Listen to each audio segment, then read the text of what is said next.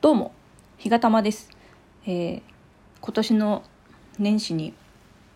トークは毎日収録するというようなことを申し上げましたけれども、もう全然、全然なってなくて、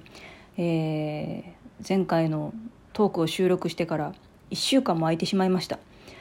もう何も言い訳はできません。私の不徳の致すところ。誰に謝ったらいいか分かりませんけど自分に謝っておきます。自分の言葉に謝っておきます。私の言葉嘘をついてごめんなさい。というところで、えーお便りをいただいていて このお便りもちょっとあの長らくあの読むチャンスがなく今日になってしまいまして本当に申し訳ございません。謝ってばかり、えーご紹介させていただくお便りはそらさんです。そらさんいつもありがとうございます。えーこのお便りは、えーとですね、私が、あの、なんでしょう。その自分のこれからの番組の方向性とかを、まあ、どうしていいか、どうしていこうかなっていうことを考えていますというようなことを、えー収録した回を聞いてくださって、えー送っていただいたお便りです。読ませていただきます。ギーギー。これきっとあのあの羅針盤を元に船を漕いでる音かなと思うんですけど ギーギーと書いてくださってますね。ギーギー方向性。日がたまさんはそのままの形が一番素敵だと思いました。日がたまさんも元気が出るように玉送ります。ということで元気の玉を一緒にいただきました。ありがとうございます。そうですよね。あのなんかいろいろとこういうなんか自分の今後どうしていこうかなみたいな話をするともう今のままでいいんじゃないとかもうそのままでいいよとかよくねあの言われるし言いますよね。相談された時とかに。もうあなたのそのままがいいんだからそのままでいいんじゃないのっていうようなことを相手に、まあ、伝えることって多いと思うし、まあ、あのそらさんもねきっとあの私のライブを聞いてくださって、まあ、それが何かしらこうそらさんにとって面白いなと思っていただけているっていうことなんだろうなというふうにこう嬉しく受け止めさせていただいて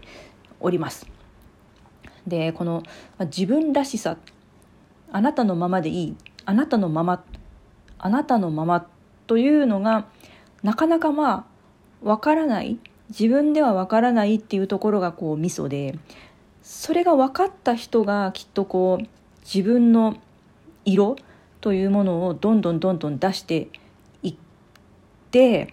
その自分ワールドというか自分の個性から、えー織りなされる世界みたいなものを構築していけるんだろうなと思います。おそらくそれはその何でもそうなんだろうな。例えばスポーツにしてもその、まあ、才能とか努力っていうのは置いといて自分がどういうスタイルであの自分のその能力とか努力を伸ばしていけばいいのかなっていうことが分かった人が多分その自分が目指すところにこう早くたどり着いていけるんだろうし、まあ、そこでこうなんでしょう道しるべになる人 まさにあの羅針盤じゃないけどあの道しるべというかあのその方法というかなんて言うんでしょうねアドバイスをくれる人と巡り会えたらその道を行くスピードも速くなるんだろうなと。やっぱり指導者とかって大事ですよねそう考えると。その人のいいところをこう見抜いてそこをどう伸ばせばいいかっていうことを一緒にこう考えてくれる。そんなあの人がいる、まあ、そういう人に巡り会えた巡り会えるっていうこともその人自身の持っている運の強さの一つなんだろうなと思いました。なんかちょっと話がね 大きくなってしまいましたけどその私が今後どういうふうにこのね配信、まあ、自分の色を出していこうかなっていうふうに考えていて、まあ、でもそんな中でそらさんからそのままのそのね日がたまのままでいいんじゃないかなと思うって言ってくださったことは、まあ、一つ私にとっては道しるべにはなっています。なのでまあなんかきっとあの変な色をつけずにこのままこのままをどうにか出していく、まあ、その何でしょうね私らしさみたいなものが何なのかっていうのが、まあ、分かっていけばなんかこう道が開けてくるのかなっていう気もしています。まあでもそれを見つけながらこの配信を続けていくっていうのもいいのかなってちょっとね今は思ったりしております。本当にそらさんいつもあの毎日のツイッターでのコーヒー情報も楽しみにしてるんですけどいつもあの優しい言葉をかけてくださってありがとうございます。とても心の支えになっています。これからもあの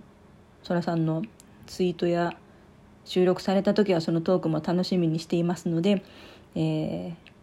ー、楽しいトークを聞かせてください。よろしくお願いいたします。というわけで、えー、そらさんからのお便りのご紹介と、えー、それについて、えー、感じたことをお話しさせていただきました。